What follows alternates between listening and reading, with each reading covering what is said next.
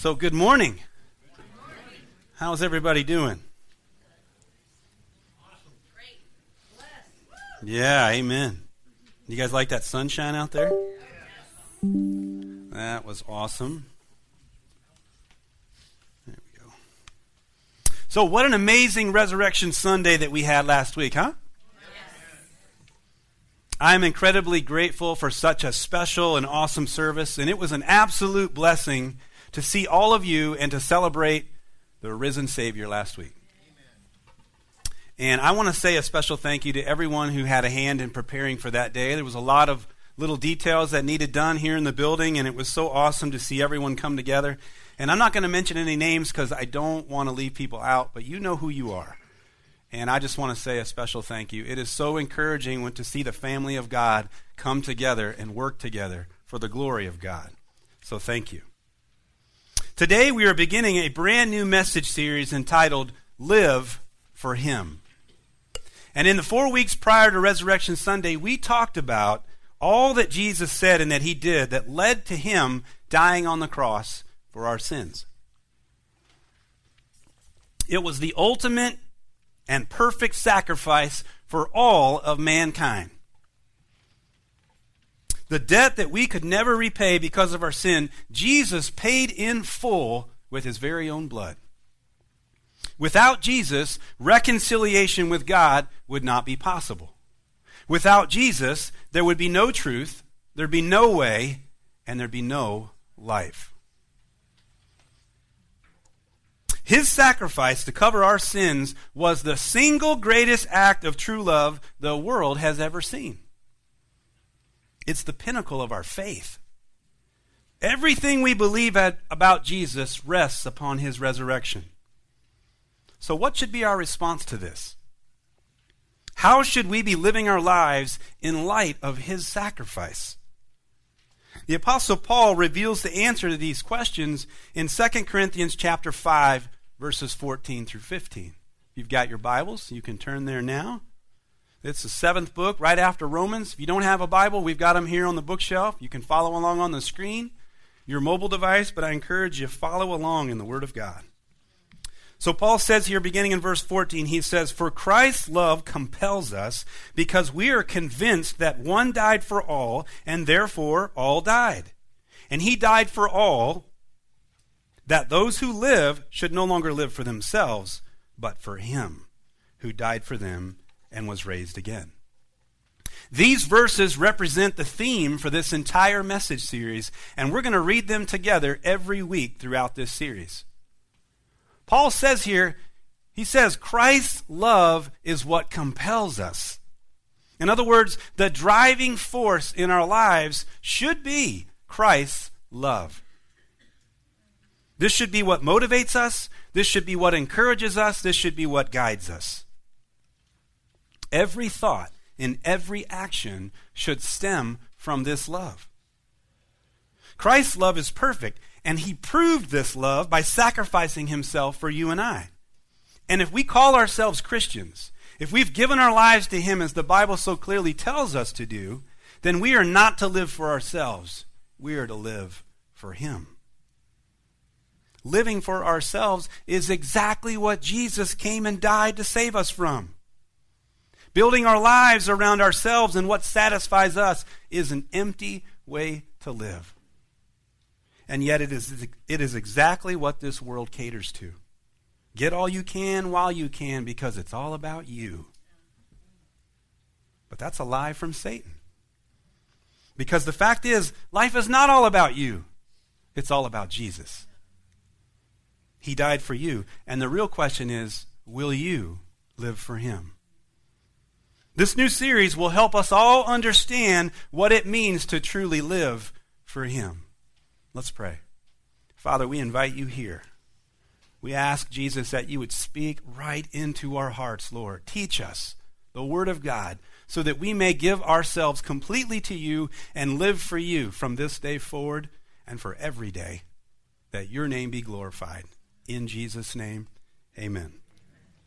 So to live for Him simply means we've got to give up everything for Him.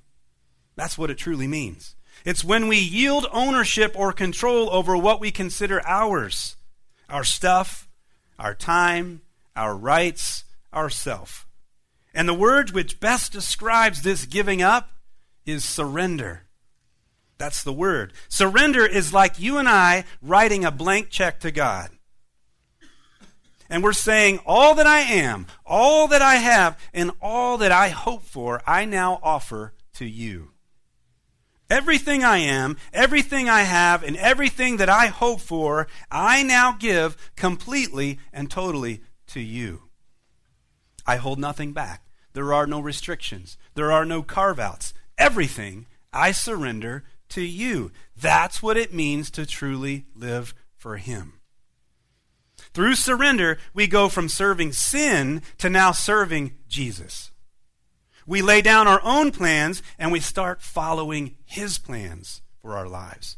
Paul says it this way in Romans chapter 6 verse 13. He says, "Do not let any part of your body become an instrument of evil to serve sin. Instead, give yourselves completely to God. For you were dead, but now you have new life. So use your whole body as an instrument to do what is right for the glory of God. Give yourselves completely to God. This is a picture of surrender. And the motivation behind why to do this has nothing to do with what we will gain. All too often, we look at things by what we can get. What's in it for me? How will I benefit? It's a selfish perspective that often motivates us. And we will even try to spiritualize this selfishness at times. We'll try to do that to try to make it sound better. We may think, okay, if I surrender to Jesus, I'm going to get forgiveness of my sin. I'm going to have God come into my life and help me clean up my life. Oh, and I'm going to get a ticket to heaven. That all sounds great, doesn't it? That sounds like a good deal. But these are the result of being made right with God. But they should not be our true motivation for surrender. Our true motivation for, for surrender should be God Himself. We don't pursue Him for what we can get, we pursue Him for who He is. Following Jesus is not about getting, it's all about giving. You can put that in your blank. It is all about giving. And it begins with giving ourselves completely to Him and His purpose for our lives. We just talked about our ultimate purpose for our lives just a few weeks ago. And we'll say, we see it right here again at the very end of this text. What we say and what we do in this life is all about bringing glory to God. Paul said, use your whole body as an instrument to do what is right for the glory of God. Notice he didn't say, use your whole body to please yourself. He didn't say use your whole body in whatever makes you happy. No, he said use your whole body as an instrument to do what is right for the glory of God. Does what you do with your body bring glory to God, or does it bring glory to you? Whose glory are we really contributing to? Because when we live for Him, we are totally surrendered to Him in everything. And this surrender should bring glory to Him. And if we really step back and think about it, He deserves all the glory anyway.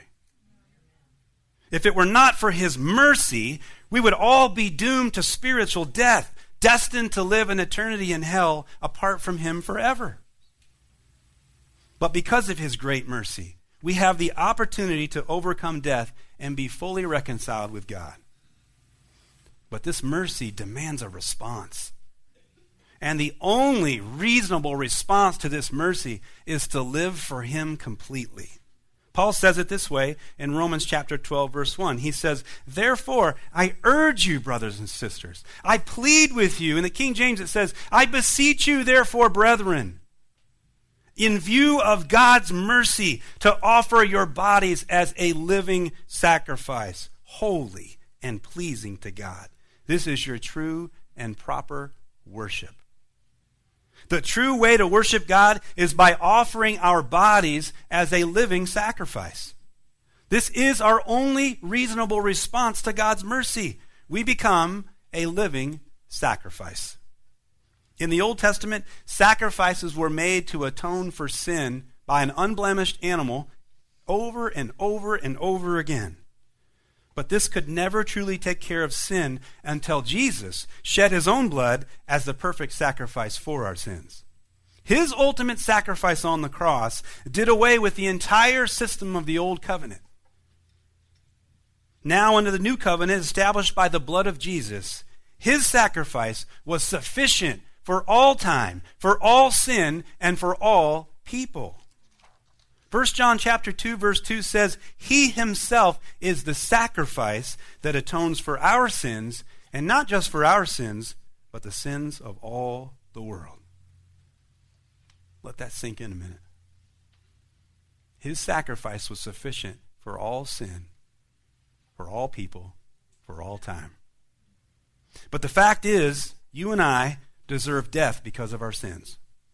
And yet God loved us so much that he showed us his great mercy through his son's total surrender to his will to make a way for us to be fully reconciled from our sin for all eternity. That's what makes his sacrifice the most amazing, magnificent, and glorious act of mercy the world has ever seen. Jesus surrendered his will completely to the will of his Father in heaven by laying down his life as the greatest sacrifice of all time, completely satisfying all the requirements of the Old Testament law, including payment for sin for all time and for all people. But don't think for a minute that this sacrifice was easy. It was anything but easy. When Jesus was in the Garden of Gethsemane just before he was betrayed, beaten, and crucified, he prayed fervently to his Father in heaven. He prayed so strongly, and he was in such anguish over what he was about to suffer, that he was sweating drops of blood. And three times, not just not just one time, right? It was three times that he prayed, and here's what he said. He said, Father, if it is possible, let this cup pass from me, yet not as I will, but your will be done. It was at this moment that he surrendered himself completely to the will of his Father. And this surrender to his Father's will led him to sacrifice his life for the sins of the world. Not only does this sacrifice provide a way for us to go from spiritual death to spiritual life, it also shows us the great cost that God incurred for us to have salvation. But God endured this cost because of his great love and because of his great mercy. Jesus died for all of us. Therefore, we should all live for Him. That's our only reasonable response. We live for Him by being a living sacrifice. And what this means is, is that we stop trying to satisfy our own selfish desires, and we now live to fulfill God's purposes for our lives. Now, many people, they hate making sacrifices because it costs them something, or because it's too painful. So they want an easy way out. They want to get something without sacrificing anything. If you're taking notes, you can put that in your blank. They want to get something without sacrificing anything. But the Bible tells us that our whole lives should be a sacrifice. In fact, Jesus said this in Luke chapter 9, verses 23 through 25. He said, If anyone wants to follow after me, let him deny himself, take up his cross daily, and follow me. For whoever wants to save his life will lose it. But whoever loses his life because of me will save it. For what does it benefit someone if he gains the whole world and yet loses or forfeits himself? Denying ourselves and taking up our cross means we are to die to our own selfish desires and we are to live for him and his purposes. And this is a daily decision. This is not a one and done kind of a decision. Every single day, we have a choice to make. Live for me or live for Him. And when we live for Him, we must sacrifice our entire lives to Him. All that we are and all that we have should go to Him. The more we offer ourselves to Him, the less we offer ourselves to sin. Do you catch that? The more you offer yourself to Him, the less you'll offer yourself to sin. That's what it comes down to. We either offer ourselves completely to Him or we offer ourselves to sin. There is no other choice. We can't straddle the fence when it comes to who or what we worship. It's either Jesus or self. But this is all foolishness to the world because the world is all about worshiping self. The world has no idea what Jesus means here in verses 24 through 25, where it says, For whoever wants to save his life will lose it. But whoever loses his life because of me will save it. For what does it benefit someone if he gains the whole world and yet loses or forfeits himself? In order to save our lives, we have to give them up by placing our complete faith and trust in Jesus as both our Lord and our Savior. That is the only way to save your life. Anything else will cause you to lose your life. And it doesn't matter if we had all the money and possessions in the world because they could never buy us the freedom that we have solely in Jesus. So to save our lives, we have to lose our lives, which means we surrender them completely to the lordship of Jesus. He becomes our king. He becomes our Lord. He becomes our Savior. And then we live for Him as a living sacrifice. And the only way for us to begin this journey of becoming a living sacrifice is by accepting God's gift of salvation through our faith in Jesus. And this isn't something that we should ever do without fully understanding the cost. There is no spiritual calculator that we need to use to come up with this cost. We don't need an itemized listing of every expense we're going to incur either, because the truth is, it will cost you everything. It will cost you everything, your entire life. Don't let anyone deceive you into thinking that there isn't a cost to following Jesus. As if you could just tack on being a Christian to whatever you are right now, or however you're living. Or as if you could just simply obtain your Heaven's Club membership card and reap all the benefits without actually enduring any sort of cost. Listen, it's not fire insurance to keep us from hell. It's not a get out of jail free card so that you can live your life however you want to. No, the cost is complete and total surrender of our lives to Jesus. That is the true cost. We can never forget this. To save you, Jesus gave it all for you. What will you give for him? He sacrificed his life for you. What will you sacrifice for him? Could it be your time? How much time are you spending serving him and his purposes? How much time are you spending growing in him? Could it be your talents? What are you doing with what God gave you to benefit his kingdom? Now, I know these are tough questions. But if you have breath in your lungs, then you have purpose. But whose purpose are you serving? His or yours? Some of you are so busy with your own desires and your own dreams that you've not really stopped to consider what is truly important. His word says we are to seek the kingdom of God above all else. Did you know that? That's Matthew chapter 6, verse 33. You know the rest of that verse? Seek the kingdom of God above all else and live righteously, and he will give you everything you need. Everything. There is nothing more important than his kingdom. But some of you are so caught up in being a consumer of the kingdom of God that you're not really thinking about being a contributor to the kingdom of God. Who are you discipling? Who are you sharing the love of Jesus with? Does the life that you actually does the life that you live actually reflect what you say you believe? And are you busy building your kingdom? Are you building his kingdom? His word says the fields are ripe for the harvest, but the workers are few.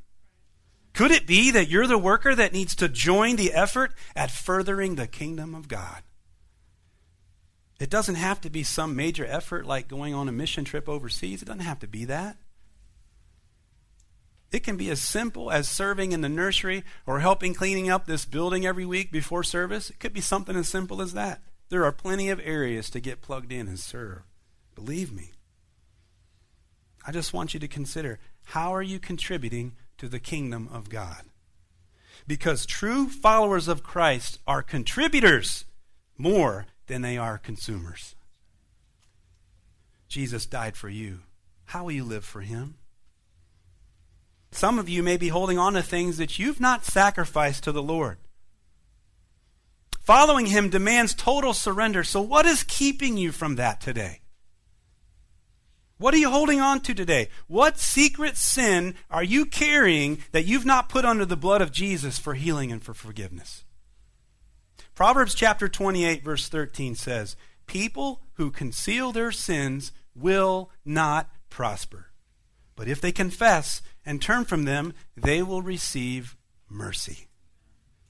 What is holding you back from turning away from your sin? Could it be some sort of sexual sin? Are you caught up in pornography where the enemy is continuing to deceive you into thinking that it's okay, you're not harming anyone because it's your secret? No one needs to know, and you're not actually acting anything out, so what's the harm? That's a lie. The Bible is clear that lust and what we think in our mind is just as sinful as the physical sexual acts themselves. Don't be deceived. The Bible is full of warnings about what we see with our eyes and what we allow our minds to focus on. Maybe your struggle has to do with fornication, where you're not married, but you're engaging in sexual activity, which is just another form of sexual sin. Don't buy into the lie that it's okay because you're going to get married eventually. Don't buy that lie.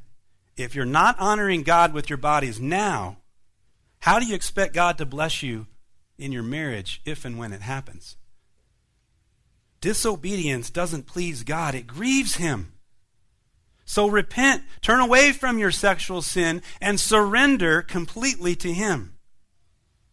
Or maybe Maybe you're married, but you're engaging in sexual activity outside the boundaries of your marriage with someone who is not your spouse. Whatever the sexual sin, you're not only harming yourself, you're harming all those around you who love you.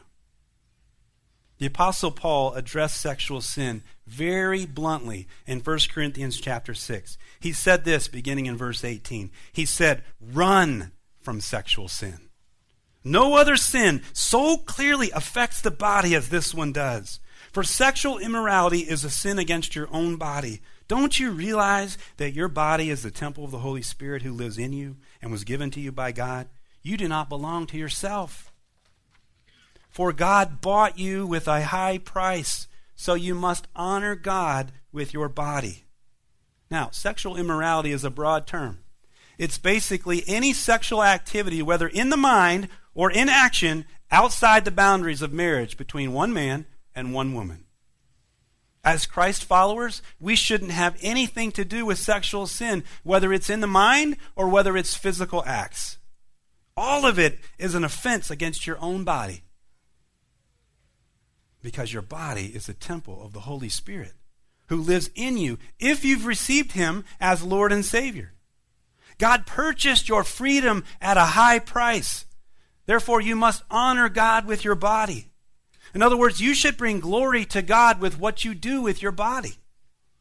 Being a living sacrifice that is holy and pleasing to God, as we have already covered today from Romans chapter 12, verse 1, does not mean we can engage in any sexual activity outside of marriage between one man and one woman. We really need to ask ourselves every time we watch something with our eyes, or we do something with our bodies, is it bringing glory to God? Is it really? Because we were purchased at a high price. Peter tells us just how high a price this is in 1 Peter chapter 1 verses 18 and 19. He says, "For you know that God paid a ransom to save you from the empty life you inherited from your ancestors. And it was not paid with mere gold or silver which lose their value it was the precious blood of Christ, the sinless, spotless Lamb of God. The blood of Jesus is the high price that God paid for you and I. Should we trample all over this with what we do with our bodies? Because when we willfully and we habitually engage in sin of any kind, that's exactly what we're doing. We are trampling all over the Son of God as if his sacrifice didn't mean anything. Now, and while we've been focusing here for a bit on sexual sin, really and truly any sin, any sin, sexual or otherwise, that we keep on doing after we know better is extremely dangerous. How dangerous is it? Well, let me just let the Word of God speak for itself. Hebrews chapter 10, beginning in verse 26. It says, Dear friends, if we deliberately continue sinning after we have received knowledge of the truth, there is no longer any sacrifice that will cover these sins. There is only the terrible expectation of God's judgment and the raging fire that will consume his enemies. For anyone who refused to obey the law of Moses was put to death without mercy on the testimony of two or three witnesses. Just think how much worse the punishment will be for those who have trampled on the Son of God and have treated the blood of the covenant, which made us holy, as if it were common and unholy, and have insulted and disdained the Holy Spirit who brings God's mercy to us. For we know the one who said, I will take revenge, I will pay them back. He also said, The Lord will judge his own people. It's a terrible thing to fall into the hands of the living God. This text is an incredibly sobering warning for all of us who call ourselves Christians. Because if we're living in willful and habitual sin after we receive the knowledge of the truth, then we are trampling all over the Son of God and we are treating his sacrifice for our sins as if it didn't mean anything. And here's the truth. Here's the truth. God loved you so much that he gave his one and only Son as the perfect sacrifice for your sins. His son Jesus surrendered himself completely to God, his Father, and he went to the cross completely innocent. He never sinned. He was tempted just like you and I, yet he never sinned. And so he gave up everything. He gave it all up to God by sacrificing his life on the cross for our sins. And when he died, he was buried in the tomb. And three days later, he rose up out of the grave, securing the victory over death forever and securing a way for you and I to be saved. His blood was the high cost that he paid for you and I. That's the truth. But what does the truth mean to you? Does it mean that we should go on living however we want to, wallowing around in our own sins? Or does it bring conviction of our sins where we recognize that the temporary happiness the world offers will never satisfy like the lasting holiness that comes from a relationship with Jesus? Again, we come right back to the decision that we all must make every day. Am I going to choose to live for me or am I going to live for Him? It's always a choice. Living for me is easy. That just comes naturally. And it's exactly what the enemy wants us to choose. And it's also all that this world is set up to support. And as enticing of a choice as this is, it's really a choice to choose death because that's where it leads. Living for Him is hard, and it requires complete and total surrender. It will also lead to persecution. You can count on that. That's a message for another day. I'll leave it there. Making the choice to live for Him is worth it because it is the only choice that leads to life. So when you truly choose to live for Him, you crucify the passions and the desires of your old life. Paul says it this way in Galatians chapter 2 verse 20. He says, I have been crucified with Christ. It is no longer I who live, but Christ lives in me. The life that I live now in the flesh, I live by faith in the Son of God who loved me and gave himself for me. So we now live by faith. And that faith is what drives us to follow Christ. We put to death anything that would hinder our walk with Him. This is what Jesus said in Luke chapter 9 verse 23 that we've already covered today when he said that we must deny ourselves and take up our cross daily. In other words, we choose to live for him and not for me every day. And the power we have to make this choice is the power that Jesus gives us through his resurrection. Remember, he said, I am the resurrection and the life. In other words, the resurrection is not about an event, it's about a person. And that person is Jesus Christ. If we put our faith and our trust completely in Him, then we no longer are alone. His Holy Spirit now lives on the inside of us. And we not only have the power for living right now, we have a living hope for the future of when He will come again and He will give us all that He has promised. So, what do we do until then? How do we live until then? Peter says this in 1 Peter chapter 2, beginning in verse 1. Here's what he says. This answers that question of what do we do until then. So get rid of all evil behavior be done with all deceit, hypocrisy, jealousy, and all unkind speech. Like newborn babies, you must crave pure spiritual milk, so that you will grow into a full experience of salvation. Cry out for this nourishment now that you have had a taste of the Lord's kindness. So, one thing we do until Jesus returns is we get rid of all evil behavior. We purge sin from our lives. And then we need to focus on growing up. When we accept Jesus as our Lord and Savior, we are born again. And that means we are now spiritual babies that need spiritual milk, which is the Word of God. Some of you are drinking spiritual milk right now, and that's okay. As you grow, you're going to actually transition to spiritual meat. Hebrews talks about that. It's really good. It's in Hebrews chapter 6. And it's good stuff. That's the mission of this church, man. It's to get you to grow up in the Lord. I want you to mature. So no matter where you are at right now, it's okay. You can grow from here. And that's what we want to do with you. That's what Tuesdays are all about, man. It's discipling you to grow in the Lord. So how hungry are you for the Word of God? I wonder. How hungry are you? Next week, we're going to talk about that. Peter continues in verse 4. He says, You are coming to Christ, who is the living cornerstone of God's temple. He was rejected by people, but he was chosen by God for great honor. And you are living stones that God is building into his spiritual temple. What's more, you are his holy priests. Through the mediation of Jesus Christ, you offer spiritual sacrifices that please God. If you are a Christ follower, then you are a living stone. Through your faith, God has pulled you out of the rock quarry of sin, and He's placed you as a living stone as part of His spiritual temple, which is His church. And the cement that holds all of us as living stones together is His grace. Everyone who trusts in Jesus are living stones that form His church. Not just this church, all the churches that's what we're talking about here. Any church that professes Jesus is Lord and teaches the Bible, the whole Bible is truth, that's what we're talking about here. All of us collectively are those stones that build that church.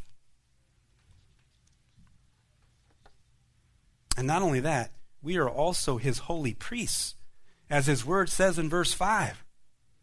Holy priest. You ever thought of yourself as a holy priest? This word is truth. So I wonder how are you living your life? What's your speech like? What are your actions like? Do they look like a priest?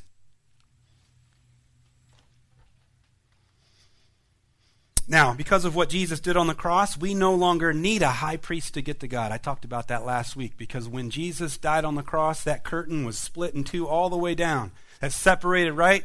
The Holy of Holies from the rest of the temple, which symbolized God's presence. You and I now, as holy priests ourselves, because of what Jesus did, can now engage God directly. We don't need a mediator anymore. We don't need a priest. You don't need a pastor. All you need is to be able to connect directly with God through the Holy Spirit. That's it. Isn't that awesome? We have direct access now because Jesus is our high priest. Now, we offer spiritual sacrifices that please God, the word said.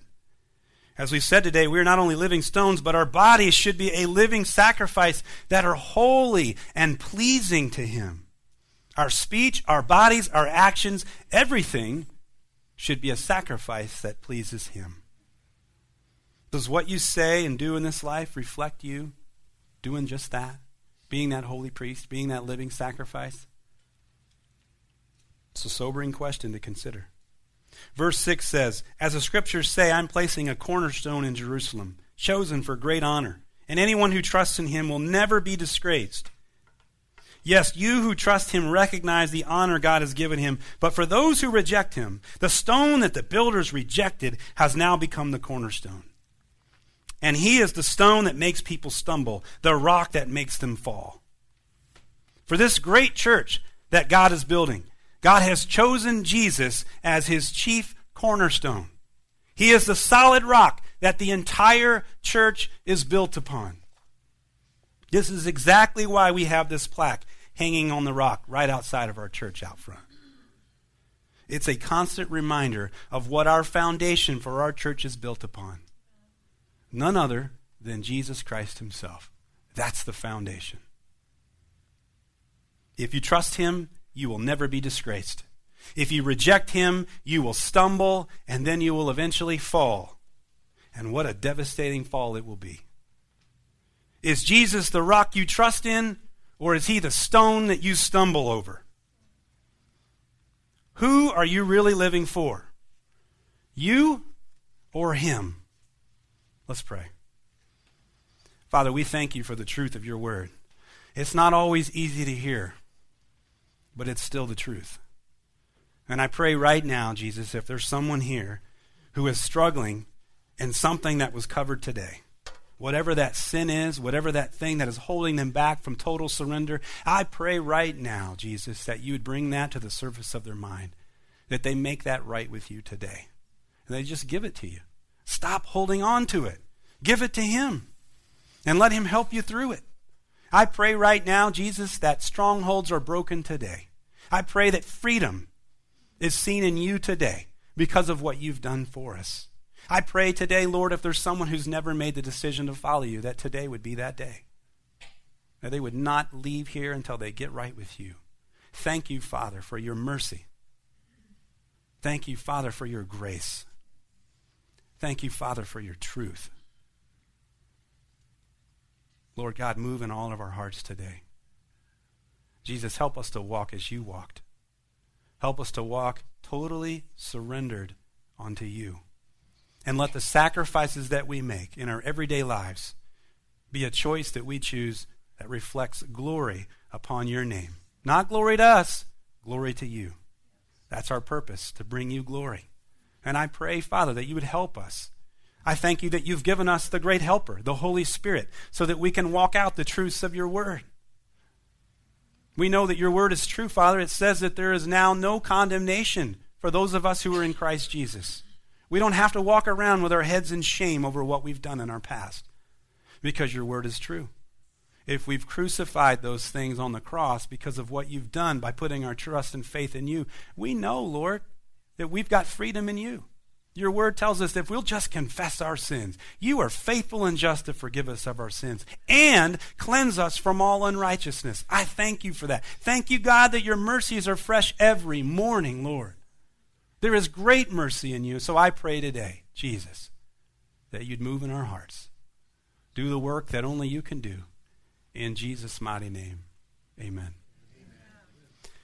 So if you're here and you need prayer, if there's something that you need dealt with today and you want to come forward, I'll be here to pray with you. I'd love to do that. If you're not sure of your salvation or if you died tonight, where you would go, I encourage you to come forward. Let me help you with that too. Thank you. God bless you. Have a great week.